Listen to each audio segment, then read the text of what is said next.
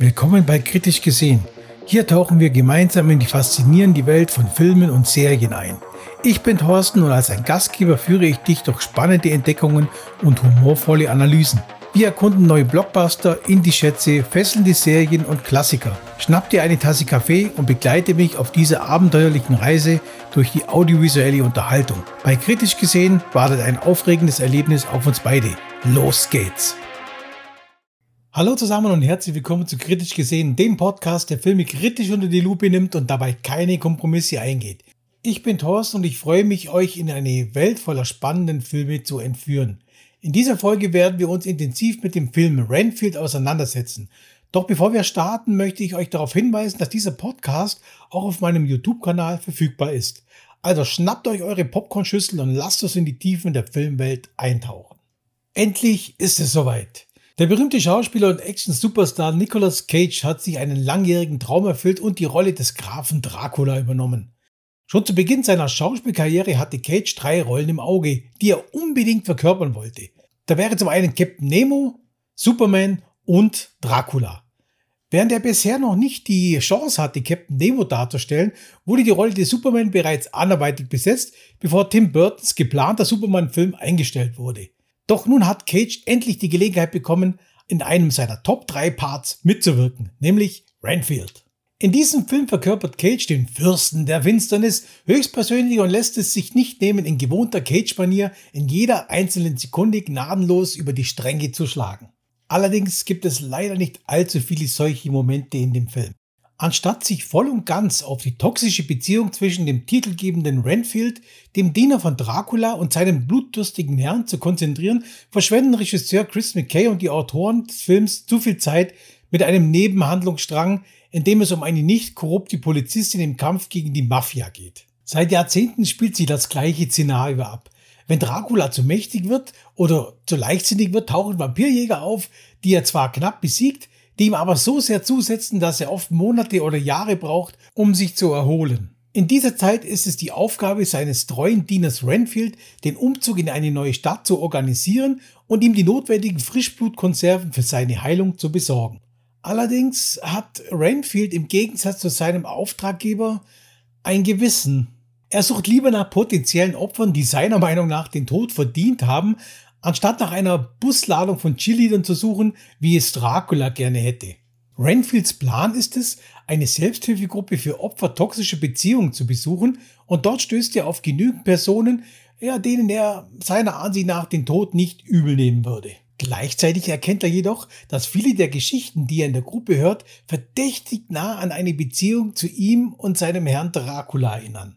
Regisseur Chris McKay betrachtet seine Horrorkomödie als direkte Fortsetzung von Todd Brownings Dracula aus dem Jahr 1931.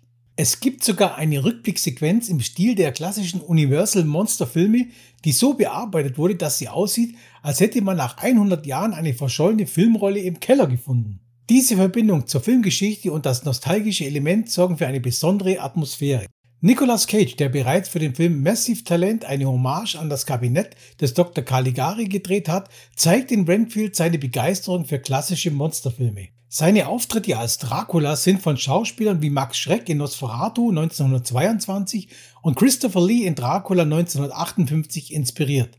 Cage bringt diese Begeisterung auf die Leinwand und reißt das Publikum mit. Das zentrale Gimmick von Renfield ist jedoch nicht nur die Verbindung zum alten Film, sondern auch die Idee zur Selbsthilfegruppe. Die Übersetzung der Beziehung zwischen Dracula und Renfield in eine moderne toxische Beziehung im heutigen New Orleans ist ein genialer Einfall. Dieser Ansatz passt perfekt und sorgt in den entsprechenden Szenen für bösartige, clevere Witze. Ein Beispiel dafür ist die Szene im Trailer, in der Dracula vom Leiter der Gruppe direkt eingeladen wird, da bei einer Selbsthilfegruppe ja wirklich jeder willkommen ist. Dies spielt natürlich humorvoll auf die klassische Vampirregel an, dass Vampire nur nach Einladung ein fremdes Haus betreten dürfen. Obwohl die Darstellerin der Polizistin Rebecca einen guten Job macht, hätte man sich doch mehr Zeit für Renfield und Dracula gewünscht. Der Handlungsstrang mit der Mafia lenkt irgendwie von der eigentlichen Geschichte ab. Erst als Renfield Rebecca in einem Restaurant zur Seite steht und eine Gruppe von Mafia-Schergen bekämpft, nimmt die eigentliche Handlung Fahrt auf. Aber leider ist diese Geschichte nicht besonders gut ausgearbeitet. Obwohl Rebecca und Renfield ein sympathisches Außenseiterpaar bilden, ist der Mafia-Plot ausgelutscht und wirkt nicht sehr originell. Das Publikum wartet eigentlich nur darauf, dass Nicolas Cage als Dracula seinen großen Auftritt hat.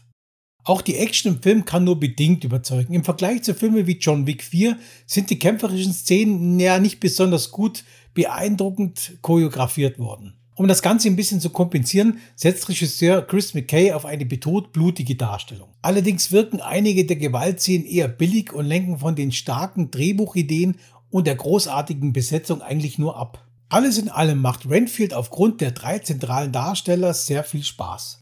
Der Film kann jedoch nicht vollständig überzeugen, da er sich zu oft von der genialen Prämisse der toxischen Beziehung entfernt und in Nebenhandlungen verliert.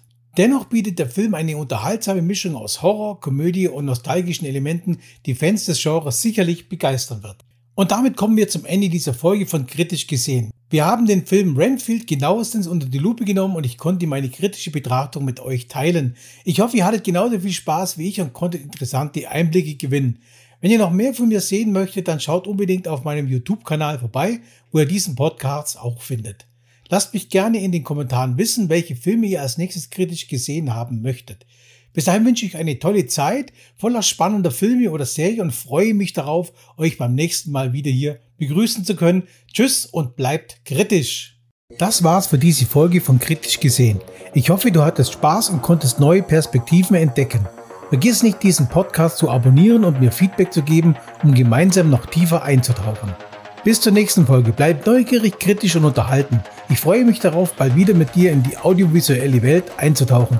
Bis zum nächsten Mal und tschüss.